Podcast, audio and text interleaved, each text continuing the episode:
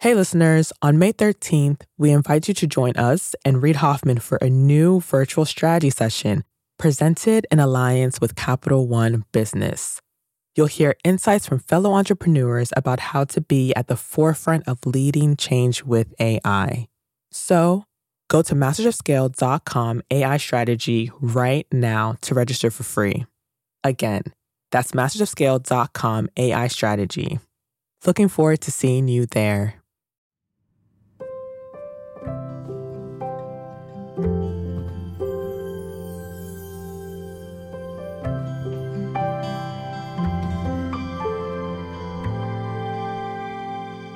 My grandfather, my father's father, who was born in the Deep South in the late 1800s, literally the son of a slave, was a Negro League baseball player.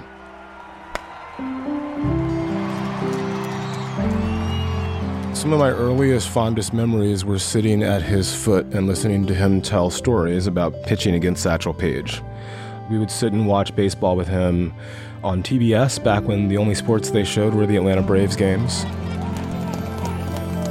It sounds like the start of an indie biopic that hasn't been written yet. But that's actually Franklin Leonard, founder of The Blacklist. You might know some of the films his list has helped bring to light, like Slumdog Millionaire, Juno, The King's Speech. But right now, Franklin is talking baseball. I was obsessed with baseball. Like I worked at the minor league baseball park in my hometown probably before it was legal for me to even have a job running the scoreboard. As Franklin's love of baseball grew, he paid extra attention to the sports statistics. I was a kid at like eight or nine who was asking for the Bill James baseball abstract every year, which is this thousand page tome of the history of baseball told through numbers. I still love a good stat. Percentage 59%. Total bequeathed runners score What's is. Pythagorean? Winning percentage. ball rate Who has a Ranger factor of five? Someone else who famously used baseball stats to make sense of the chaos is Billy Beane, legendary former general manager of the Oakland A's. You may remember him as the character Brad Pitt played in the movie Moneyball, a true story first captured in the book by Michael Lewis. As general manager of the A's, Billy Beane assembled a winning team on a fraction of the budget of the Yankees or the Red Sox, and he did it by signing talent that other scouts missed. The thing about Billy Beane and Moneyball that was fascinating to me was not this idea of winning a championship. It was this idea that the collected wisdom of an entire sport, of an entire industry, was fundamentally wrong. There was this idea that scouts could look at players and they were looking for a certain kind of player, how he looked, how he hit, the fact that he could have the most home runs. But if you took a step back and then looked back at the fundamentals of the sport and what resulted in wins and what resulted in championships had nothing to do with all of those things and had to do with a very different set of skills. The ability to get on base and stay on base. The ability to advance runners under certain circumstances. The ability to be a consistent hitter and that consistency being more valuable than the ability to occasionally hit a home run. All of these things to me fit with my understanding of the world. That the conventional wisdom, the assumptions that people made about me, the assumptions that people made about other people were wrong, and that they were fundamentally overvaluing some folks and undervaluing others. For Franklin, the Moneyball approach didn't just win championships, it demonstrated the value of under recognized players. That had a lot of resonance for Franklin working in Hollywood, where studio executives often behaved like veteran baseball scouts clinging to old ways. Karen, send me your three best scripts. I need one exactly like Once Upon a Time in the West. With the blacklist, Franklin would embark on a Moneyball style quest to create a more meritocratic system in Hollywood, one that tried to rely a little harder on data and a little less on gut calls of what an audience would want. And he would do it by focusing on really great screenplays, ones that didn't match what the industry thought it wanted. This one's good. This one's bad. And this one's just ugly. How can we create systems that give us more information to make slightly better decisions in a competitive environment that is not rightly looking at data? Or, frankly, not even rightly looking at the audience that it's trying to sell to. LA is awash in unproduced screenplays, which means that spotting the great ones, the ones that can deliver a championship or at least a Golden Globe, can be like finding the proverbial needle in a haystack. For years, Franklin was one of the people sifting through hay, reading script after script, hour after hour, a scout looking for his next great slugger, until he figured out a way to do it differently. And action. Hey, ready, ready, ready, ready. Everybody in Hollywood is standing in a field full of haystacks trying to find a bunch of needles. And they don't know which needle they're going to use when they find them, but they have to start with a needle. We invented a metal detector. In fact, Franklin didn't only invent a metal detector, he also went looking for a different kind of metal, one that turned into Oscar gold. I believe that in a crowded field, your competitive edge is in finding undervalued assets that others overlook. Build a metal detector for a different kind of metal.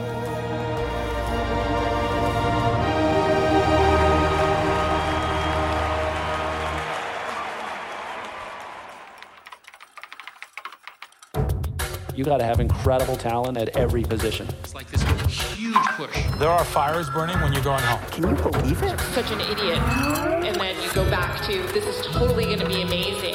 There are so many easy ways. So, so what to do? I have no idea what to do. Sorry, we made a mistake. But you have to time it right. Oops. Working out of a three-bedroom apartment. Stuff that just seems absolutely nutballs. Ten years later, I'm like, well, that's just how you do it. We haven't made just how you do it. This is Masters of Scale. We'll start the show in a moment after a word from our premier brand partner, Capital One Business. I woke up in the middle of the night because I had this nightmare that we were front page news that we've done the stupidest mistake of our life by making this pivot. That's Aparna Saran, Chief Marketing Officer for Capital One Business, and she's recalling a moment from her previous position at Capital One when she was heading up a team designing a new business card. We had just made the decision to go all in and sunset the prior version of the product, which was honestly the cash cow for our business. When we made that decision within a senior leadership meeting, as someone who had been on the journey to build this out for five plus years, it was really exciting. But by the time the weekend hit, I started to feel the responsibility and the pressure. We are taking this big bet on something that I've built. Perhaps you've been there. You've made a pivotal decision, and then panic sets in. How would Aparna calm her butterflies and steer her team through this pivot? We'll find out later in the show. It's all part of the Refocus Playbook, a special series where Capital One Business highlights stories of business owners and leaders using one of Reid's theories of entrepreneurship. Today's Playbook Insight have multiple Plan Bs.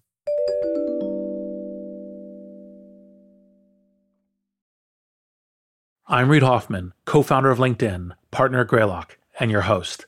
And I believe that in a crowded field, your competitive edge is in finding undervalued assets that others overlook. Build a metal detector for a different kind of metal. I've always found the saying, like finding a needle in a haystack, a bit baffling. Why would a haystack be the best place to look for needles? But ignoring the oddness of this metaphor, the point is clear. So often in business, we're searching for something valuable and rare amid a lot of clutter. Whether it's star employees for your team, breakout opportunities for your company, or unicorn companies for your portfolio. But what if you could devise a metal detector for finding that needle in a haystack faster? And what if it could also detect needles that others didn't know to look for? I wanted to talk to Franklin Leonard about this because a metal detector is exactly how he describes his signature innovation, the blacklist. It began as a survey amongst Hollywood executives to identify their favorite unproduced screenplays. But since its first underground incarnation in 2005, the blacklist has grown. It's a database, a script coverage service, a marketplace where film executives can find the next great writer in or outside of Hollywood.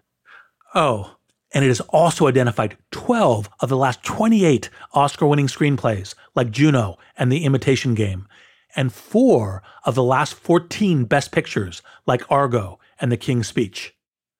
Before long, we'll hear exactly how the blacklist finds value that the rest of Hollywood missed, but we'll start at the beginning. I'm a black man now, but I grew up as a black child. My mom was a teacher, and my dad was a military doctor. We moved around a lot as a kid.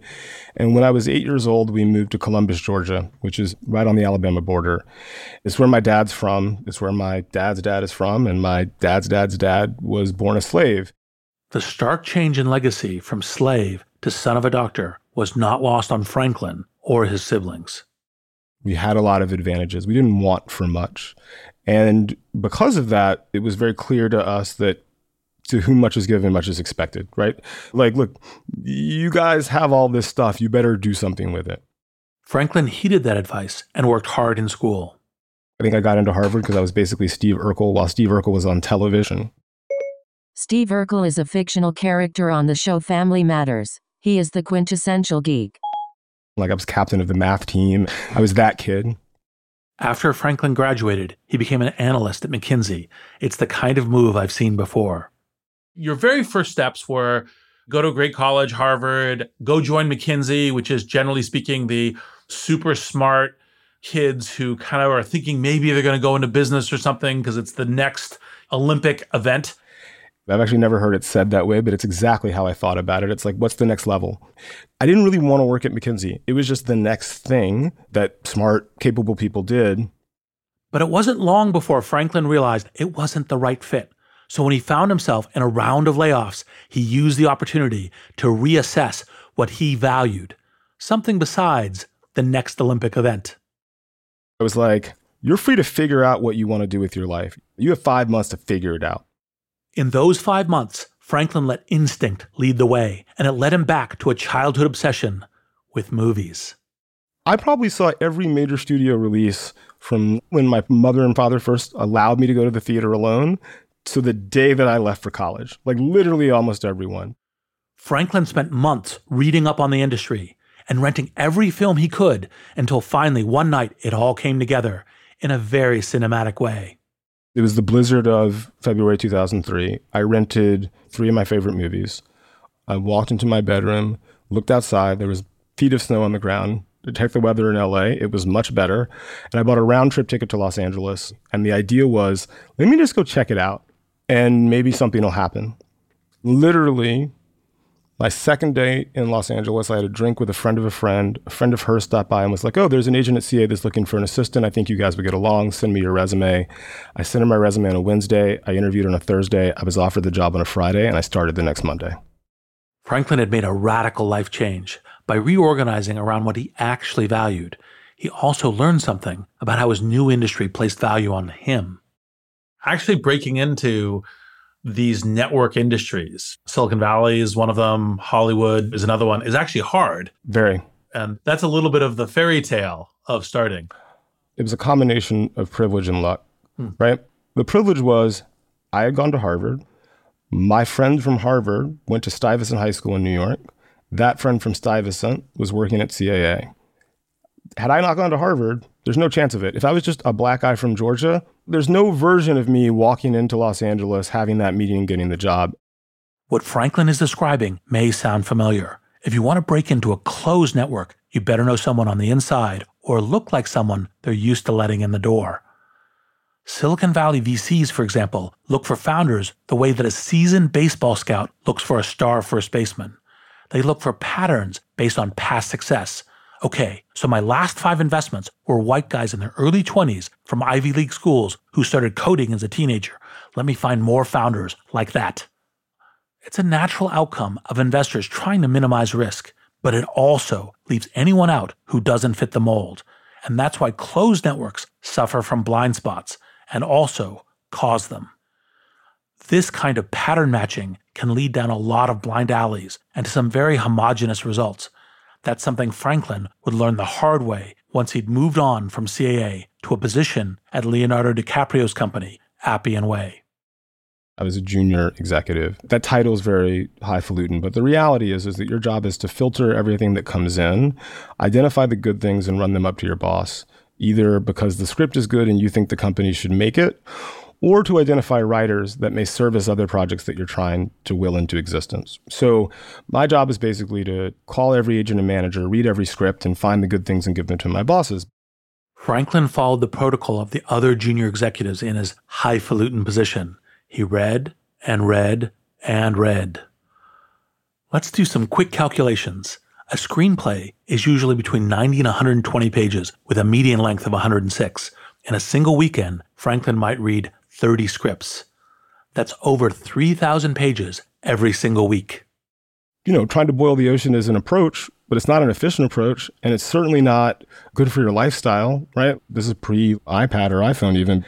You're bringing a banker's box full of scripts home every weekend, spending all of your time reading them, and you go back in the office on Monday morning, and your boss says, What should I read? And you're like, None of this. All of this is mediocre to bad. Not a great lifestyle. And look, again, extreme privilege. I'm not digging ditches, I'm not risking my life, but there were probably other things that I could do and have a more sustainable, happy lifestyle. It wasn't the hard work that bugged Franklin, it was the extreme inefficiency. What a waste of human capital, not just Franklin's, but every other person doing the same thing he was. To borrow an insight from the world of programming, if you find yourself repeating the same function over and over, it's probably time for a new line of code. So I'm starting to have this moment of wait, did I just choose, like, is my job to pass on screenplays? And if so, let me check the Fulbright app if I'm still eligible for that. My mom's still asking me if my LSAT scores are still valid. Maybe I should take that phone call more seriously. It was either that, like the job was this, or I was doing a bad job at my job, but neither one was sustainable. And so a couple weeks before I was going on vacation in 2005, I sort of said, you know what, let me try to take a systemic approach to solving the problem of finding good screenplays. I literally went through my calendar and I made a list of everyone I had had breakfast, lunch, dinner, or drinks with. If they had a job similar to mine, I sent them an email anonymously and said, send me a list of your 10 favorite unproduced screenplays that meet the following criteria. One, you love the script. Two, you found out about the script this year. And three, the film will not be in theaters by the end of this calendar year. That's it. In exchange, I'll, I'll share with you the combined list. This was the first step toward building Franklin's metal detector. It was a crowdsourcing gambit in the form of a survey. Just send Franklin your 10 favorite scripts. He'll collate the results and send them back. Everything's anonymous, which was a detail that surprised me, given my own distrust of anonymous requests. But the lack of a named recipient didn't dissuade his colleagues from responding. I sent that to roughly 75 people. Most, if not all, responded, and a bunch of other people were like, hey, can my friend so and so at this company get in on this? I think the first list was 93 votes. Very small data set, right? Ran the votes through a pivot table, output it to PowerPoint, slapped a quasi subversive name on it, and sent it out anonymously, and went on vacation. Maybe it was that quasi subversive name that intrigued people. Maybe it's just that no one can resist making a top 10 list. Or maybe it was that the other executives and producers who got that first email could already see the value in what Franklin was proposing. It was an elegantly simple solution to the haystack conundrum. Many of the same scripts had been circulating amongst different studios and production companies all year. Dozens of junior executives had been looking for needles in the same haystacks as Franklin. So he just asked them whether they'd found anything good if I sat here and said that was part of a master plan, I'd be lying to you. I thought this was a selfish pursuit of a list of good scripts so that I could read them. And the transaction I was making was what was necessary for me to get what I wanted. Well, sometimes the genius is in quickly recognizing the massive opportunity, even when you stumble across it. I've had that experience multiple times in my career. The basic premise might have been simple, but the instinct was contrarian. Industry custom was not to share that information. After all, if you're sitting on a hot script, you don't want another production company to outbid you. But just because you've read a good screenplay doesn't mean your company is going to make it. There might be impractical elements or legal issues, or maybe it just doesn't fit the pattern of what the industry expects out of a hit.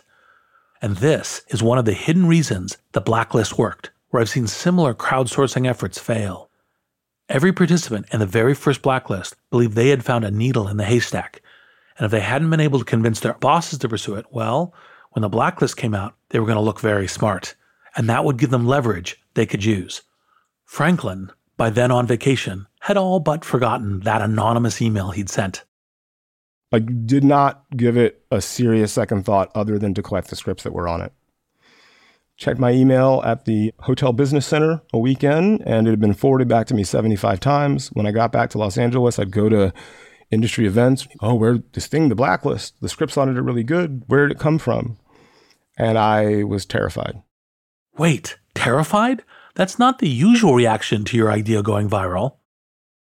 I was sure that I was going to get fired and run out of town. Fundamentally, this wasn't a genius idea. There must have been some unwritten rule of the road that prevented other people from doing it. Franklin was encountering a question many innovators face Did I create something amazing, or did I just break an unspoken taboo? In Hollywood, just like in Silicon Valley, stock trading, or tabletop board games, information is advantage. And yet, the voluntary exchange of this knowledge is the only thing that makes the blacklist work. Franklin worried he'd done something not just wrong, but heretical. Fortunately, no one knew it yet. The first six months, I was just not telling anybody that I had done it. I was living in pretty constant fear that I'd gotten out over my skis. And then in the middle of 2006, I get a phone call from an agent who was pitching me on a client. Hey, I have this new client. I love his script. I'm pretty sure Leo's gonna want to do it as his next movie. I already sent it to Brad Pitt's company, so you should probably read it tonight, right? The standard agency spiel. But this one ended differently. Said, look, and don't tell anybody. I have it on really good authority. This is gonna be the number one script on next year's blacklist. And I remember sitting in my office on Sunset and looking out the window trying to process what this guy had just said because I had made the blacklist. I was not planning on doing another one because I was terrified of getting run out of town and having to go to law school. And even if I was planning on doing the blacklist again, it's a survey. So the notion of I have on good authority that this is going to be number one is just a bold faced lie, right? But it was also a simultaneous realization that, wait a minute, this thing that I created just to find good scripts for myself apparently has more value than I anticipated. Because if this agent is out here calling random people, and for all he knows, I am a random person, saying, This script's going to be number one, that must mean that being number one has a great deal of value. And if that's true, there may be other things that are true about the forces that this thing has set into motion.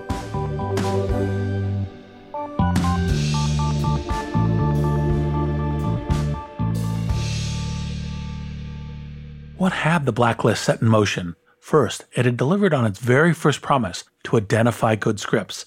The top script on the list that year was called Things We Lost in the Fire. It would eventually become a film starring Halle Berry and Benicio del Toro. Number two on the list, a quirky script titled Juno. It would go on to win a Best Original Screenplay Oscar. Number three was Lars and the Real Girl, which would star Ryan Gosling and make headlines for its unusual plot about a man whose girlfriend is a doll. In each case, they were the writer's first features. They were also qualitatively different from the scripts that were being greenlit at the time. They weren't chosen based on predicted box office success. They were chosen because they were really good scripts. And without the blacklist survey data declaring these screenplays to be valuable, it's very possible they might never have been made into films at all. Hollywood is standing in a field full of haystacks trying to find a bunch of needles. We invented a metal detector. And so we come back with a bushel full of needles and say, hey, does anybody want these? But as efficient as this metal detector was, the blacklist's bigger innovation was its ability to spot new types of precious metals, like innovative plot structures, oddball characters, and original voices. Identifying these was a lot like finding the slugger who always gets his teammates on base. When you think about how do we balance out more privilege to meritocracy, it's making sure that these network paths are available to the many, many people who have a lot of talent who don't have access to those network paths. Obviously, I think in networks. That's one of the ones that's under described, I think. I agree. I mean, look, all of the work of the blacklist has been explicitly about unlocking those networks for people who have the talent for the benefit of both those people and the economics of this closed network that has been undermining themselves, not even realizing how much money they're leaving on the table. However big the risk had felt, it looked like the blacklist had no choice but to keep on. But it wasn't going to stay anonymous for long. I decided to do it again the next year. And in January, the LA Times outed me as the person who had created it, which was a, a moment of extraordinary fear, to be sure. Franklin Leonard had been unmasked, but he wasn't run out of town. Instead, he went to work for legendary filmmakers Anthony Minghella and Sydney Pollack in the final year of their careers. And then on to Universal Pictures, then to Will Smith's company, Overbrook Entertainment. The blacklist was, even at that stage, meant to be a side thing that I did every year that now served two purposes. It gave me a list of scripts that I should read and writers that I should prioritize in my day job, which was producing movies.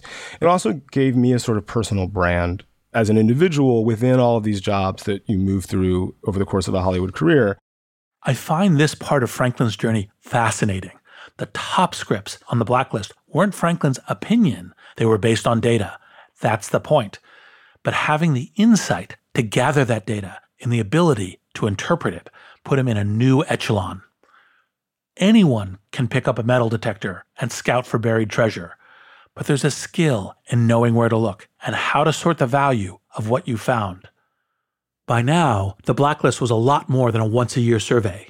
It was a series of live public readings starring big name actors and playing to sold out crowds in LA.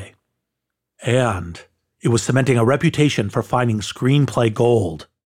Over time, as the list continued to happen every year and there were more and more successes from the list, it created a virtuous cycle that allowed us to be trusted.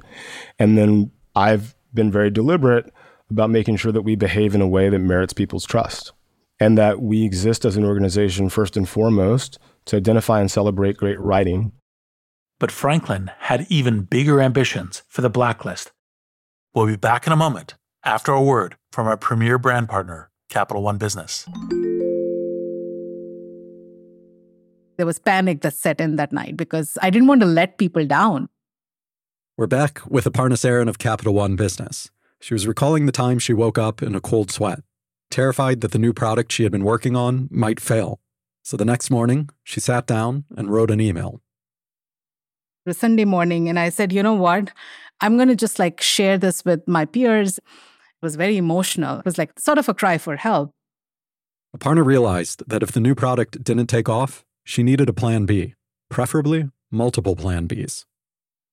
I'm inviting them to be the thought partners so that we are mitigating as much risk as possible and we have contingency plans in place as we make this move. You write something like this and your heart is pounding should i send this? It was a super vulnerable moment for me. But then i was like i'm going to just send this. Like what's the worst that'll happen? It can't be worse than being on the front page of the newspaper so she held her breath and hit send what happened next would surprise even her We'll hear about that later in the show. It's all part of Capital One Business's Spotlight on Business Leaders, following Reid's Refocus Playbook.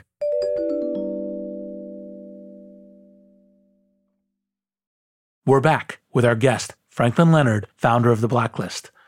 When we left him, Franklin had built an apparatus that worked as a sort of metal detector for great unproduced scripts.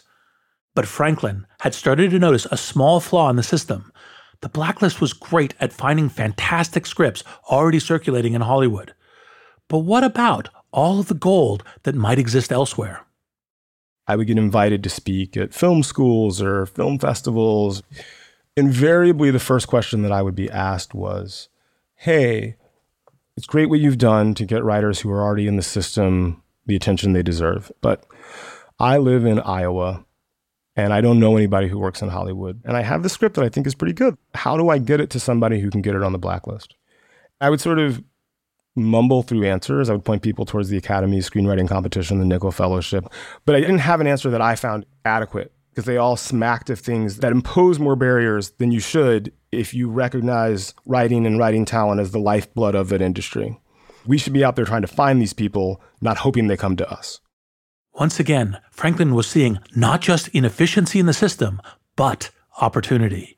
The result was a blacklist website that was more than a database of past winners. It was a platform that would help find new ones. I set about building this sort of two sided marketplace that was a catalog of all the scripts that anybody could make. along with access for the industry to find them, right? Like outside of the walled gates. For me personally, I'll take an attempt at screenwriting from somebody who's been living an, a quote unquote normal life over someone who was able to come to Hollywood because their parents worked in the industry, their parents gave them a trust fund, whatever it is. My personal experience would suggest that those people have more insight in telling an emotional human story than folks who have not. To put this back into our metaphor, this would be like holding your metal detector up in the air and asking the haystacks to come to you. We could allow anybody on earth to upload a screenplay to the website for a fee. Writers could pay to have their scripts evaluated. And then we could share the information about the good scripts, the ones that were reviewed positively by our readers. And because of the credibility that we had built over the previous eight years at this point, people might take our word for it. This move to create a two sided marketplace for producers and screenwriters was a way for artists outside the system to meet the movers and shakers inside. It was the Hollywood version of a Y Combinator or a TechCrunch Disrupt, and it happened all year round. We launched October 15, 2012. We were profitable day one. The first writer to get signed by a major agency was a 23 year old kid living with his parents in Staten Island, New York. He signed at CAA and Management 360, two major Hollywood companies, less than six weeks after we launched. And then that script made the annual list a couple weeks later. Since that launch in 2012, the Blacklist has continued to stay profitable, and the platform has opened up to TV pilot scripts as well. It's not free, but it's a lot less than moving to Los Angeles to try and break in to the business. With this new marketplace version of the Blacklist, Franklin was promising a new way into the closed network of Hollywood, and making it accessible to more marginalized writers was firmly at the center of his goal. In the ongoing search for new kinds of needles in far flung haystacks, it was a way to create something to draw them closer, something a little like a magnet. And this part of Franklin's work has a lot to teach us in Silicon Valley and the corporate world about how to attract diverse talent. It's less about using a metal detector on incoming candidates and more about being a magnet that draws the right talent to you. I asked Tatiana Mac about this. She's a Portland based software engineer who often talks about the lack of diversity in tech. So often, when we talk about the lack of diversity or equity or inclusion within companies, they're often looking what I would consider downstream to the talent and saying talent doesn't have A, B, or C, or talent isn't applying. Tatiana has seen so many tech firms try and fail to attract the diverse talent they seek, and she's drawn to the idea of a magnet. I think that the way that we recruit is completely intentionally broken they always talk about casting a bigger net, but I'm like, maybe the people don't want to go to the pond that you're at. And so that's why the magnetizing example I think is helpful. You need to be attractive to the talent in order for the talent to come to you. Being a magnet for great candidates of diverse backgrounds and circumstances means a lot more than just putting up the call and hoping they will come. The candidates need to trust that your company is the place for them to grow and thrive Tatiana says that trust starts at the interview stage. There are so many barriers in the ways that we interview and ask questions of our interviewees. Things like, are you able to travel? What do you do in your free time? What's your favorite alcoholic beverage? What's your favorite physical activity? And it's very easy when you have a primarily able bodied, cis, hetero, nucleated family type system, people aren't going to find those questions offensive because they're crafted for them. They're crafted with their inclusion in mind. When we think about creating a system that's seeking out talent, if it is created by people that don't look like or have had lived experiences like the talent they're seeking for, they're going to be focused on completely different priorities. There's a saying in accessibility, which I focus on in a lot of my work, which is nothing about us without us. So, in that concept, it's about ensuring that the people who are creating the products or work streams or systems are the ones that are most vulnerable and most impacted by those systems. The concept of nothing about us without us has been a driving force in how the Blacklist attracts talent outside of the Hollywood mainstream. They launched Screenwriter Labs to cultivate talent and added specialized lists to find the next great script from underrepresented groups. Think of it as building an entire network of metal detectors committed to finding uniquely valuable kinds of metal. For the last couple years, we've been doing these lists with affinity groups, like the GLAAD list for LGBTQIA plus writers and scripts, the CAPE list for Asian and Pacific Islanders. We just announced a Muslim list. We're doing an Indigenous list. We're doing a disability list for the second time this year. So we're trying to identify that stuff at the industry is like, oh, we'd love to make it, but we can't find them. We want to put people in a position to be like, well, here you go. Here's a menu. Here's that bushel of needles. Don't worry about the haystack. I love this iteration of our theory because, lest we forget, haystacks are terrible places to keep needles. Surfacing talent is a challenge in any industry, and surfacing diverse talent has stumped many a Fortune 500 company. It's not because the talent isn't out there, it's because the search efforts are often so lackluster. Back to our closed networks discussion if your boardroom or your writer's room is filled with mostly white men from high income brackets, when it's time to fill a position, they'll reach out to their networks first, which usually means networks of people from similar backgrounds. Creating these lists, especially to find the best writers from different demographics, helps upend the old systems and let new talent into the room. It disrupts that old system of pattern matching by looking for new patterns. But in the case of the blacklist, it's been important to Franklin Leonard to make sure that the proof is still in the product. After all, art is subjective, but movie making is a business. Who's to say the scripts and the writers are finding are actually the best? Well, the numbers say it for one. Three, four. 1,200 scripts on the list. 400 of them have been produced. 54 Oscars. Four Best Pictures. 11 of the last 28 screenwriting Oscars. That's crazy. $30 billion in worldwide box office. And a partridge in a pear tree. But the icing on the cake for me was Harvard Business School did a study specifically trying to look at the economic impact of the blacklist. And I want to be clear that this is not causative, it's correlative, but it's still notable. Movies made from scripts on the blacklist made 90% more in revenue than movies made from scripts not on the blacklist. Start with a great script. Have the best chance of making a great movie. Have the best chance of making money. In practice, is it 90%? No. Maybe, I don't know. Is it always 90%? No. This is a probabilistic situation across a portfolio. And I think a lot of people in the industry have trouble understanding those kind of thinking systems. But at the end of the day, I will take a 90% revenue advantage based on my ability to select material.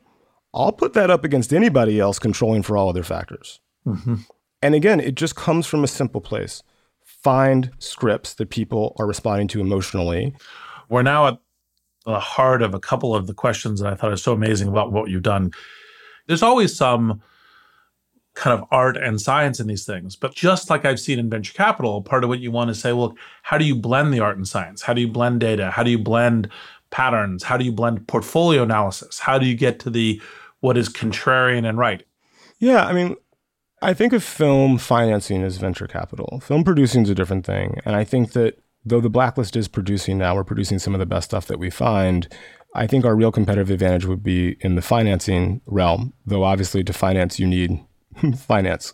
And we're working on that. But I think I have always been a person that defaults to systems. I was obsessed with baseball statistics as a kid, and I still love a good stat. I think I look to them and always have as an attempt to make sense of a world that I knew was fundamentally chaos. The stats on the success of the Blacklist scripts have been so good lately that it caused the company to start doing something it had never done in the past produce. As in, turn the scripts they find into actual motion pictures. That can mean everything from finding locations and negotiating permits to casting and hiring key members of the creative team. Taking this step means the Blacklist as a company is taking on more responsibility and more risk. They're putting their money where their mouth is in a very real way. But at this point, the blacklist has already proven that it's a metal detector that works. Time after time, it finds scripts and writers of value that are worth investing in. We went to a writer named Amanda Idoko who had a script on the blacklist two years prior and said, Look, why isn't anybody making your movie? It's really good. What's going on? She was like, oh, look, everybody loves it as a sample, but no one's trying to make it. It's female driven. It's a little bit quirky. And Amanda is a Nigerian American woman who just turned 30 who writes like one of the Coen brothers. And I was like, look, I think we can get it made. Let's squad up and try to get this done. The reasons for building metal detectors can be mission driven or solely profit focused. It can be about finding applicants from extremely diverse backgrounds and then making sure those applicants get a fair shake. Or it can be about getting better outputs and making more money. And of course, it can be both. Either way, the result is the same. It's very dangerous when individuals, especially the individuals who've historically been running Hollywood, which are not representative of the audience as a whole, are the ones choosing what everyone sees. So I think that there's opportunities in the blacklist in that it identifies more diverse, higher merit content that is more likely to make money. There's no better proof that Hollywood needs the blacklist than the biases and bad pattern matching that still persist despite the numbers. I'm a person who does not function without receipts, and I don't say things unless I feel like I have receipts for them. I mean, I say it a lot. The conventional wisdom is all convention and no wisdom. And I mean it not based on some sort of pithy slogan, but because the numbers back that up. When I was coming up, it was taken as law female driven action movies do not work. Don't even think about pitching one to a studio because they don't work. So when things like Twilight are at Paramount, they put her into turnaround. When Hunger Games comes out, in manuscript form, all of the studios pass except the one studio that is having to do things differently because they're on the outside, and that's Lionsgate. Turns out female driven action is super successful. And by the way, if you look back, female driven action has always been super successful because you know who's really good at female driven action? James Cameron. And his movies make money. Terminator is a female driven action film. Alien, female driven action film. And they were always successful. Similarly, there are people in Hollywood who will tell you right now, black movies don't sell overseas. Still, hmm. they'll tell you this. And I've been told this my entire career. I was in Shanghai two years ago, and the entire time I'm in China, I've got ringing in my head this idea that, like, oh, can't sell black people in China. It just doesn't work. I'm walking back to my hotel in Tomorrow Square, and I look up and I see a billboard for the iPhone. On that billboard is a black woman with dark skin. I remember thinking to myself, so Apple thinks they can sell their iPhone in China with a black woman, but studios want me to believe that they can't sell movies with black faces in them. If I have to choose, I'm going to trust Apple's marketing department over the studio's marketing departments. But the stakes for the blacklist and for the future of the film industry are far higher than making sure that people make good choices that get everyone paid. There are lots of different ways in which the industry's conventional wisdom is all convention and no wisdom, and some of them are more pernicious than others. The undervaluing of writers. Okay, we're probably making less money because of that. We could be making better movies if we didn't think that way, but I don't know that that failure is responsible for rape culture or police violence. But our undervaluing of black people, our undervaluing of women, how we choose to portray them on screen, absolutely projects and amplifies rape culture and police violence and has real material consequences for people on the ground. There's this quote often misattributed to Plato, but is actually a 17th century Scottish writer, Andrew Fletcher. And the basic thrust of it is why do I care who's writing the laws of a country if I can write its songs? Hmm. We can never forget that the first Hollywood blockbuster was Birth of a Nation, a racist film that was responsible for the rebirth of the Klan and the lynchings of hundreds, if not thousands, of black people in America. That is the industry's legacy. That's where we started.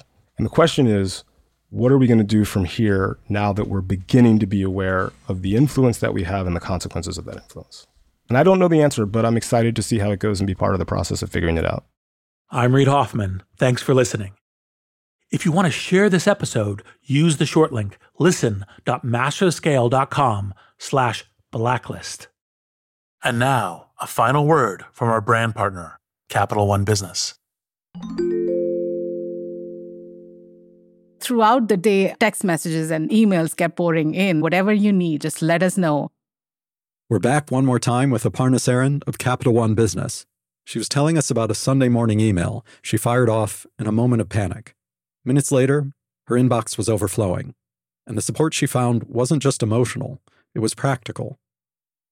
We talked about detailed contingency plans and we created our go to market strategy.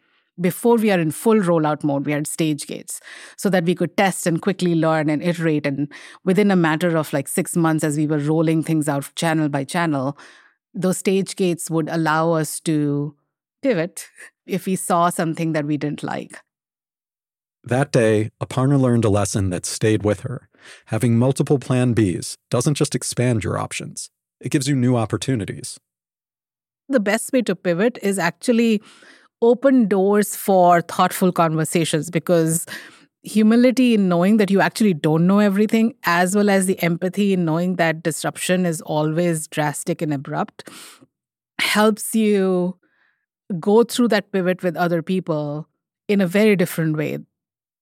Capital One Business is proud to support entrepreneurs and leaders working to scale their impact, from Fortune 500s to first time business owners. For more resources to help drive your business forward, visit CapitalOne.com slash business hub. That's CapitalOne.com slash business hub. Masters of Scale is a Wait What original. The show is recorded remotely with sanitized audio gear. Our executive producers are June Cohen and Deron Triff. Our supervising producer is Jay Punjabi. Our producers are Chris McLeod, Adam Skuse, Jenny Cataldo, Jordan McLeod, Catherine Clark Gray, Hallie Bondi, Christina Gonzalez, and Ben Manila. Our editor at large is Bob Safian. Original music and sound design by Ryan Holiday and Daniel Nissenbaum. Audio editing by Keith J. Nelson. Mixing and mastering by Brian Pugh. Special thanks to Chris Ye, Elisa Schreiber, David Sanford, Saida Sepieva, Adam Heiner, Emily McManus, Kelsey Capitano, Tim Cronin, Sarah Sandman, Charlie Manessis, and Colin Howarth. Visit mastersofscale.com to find the transcript for this episode and be sure to subscribe to our email newsletter.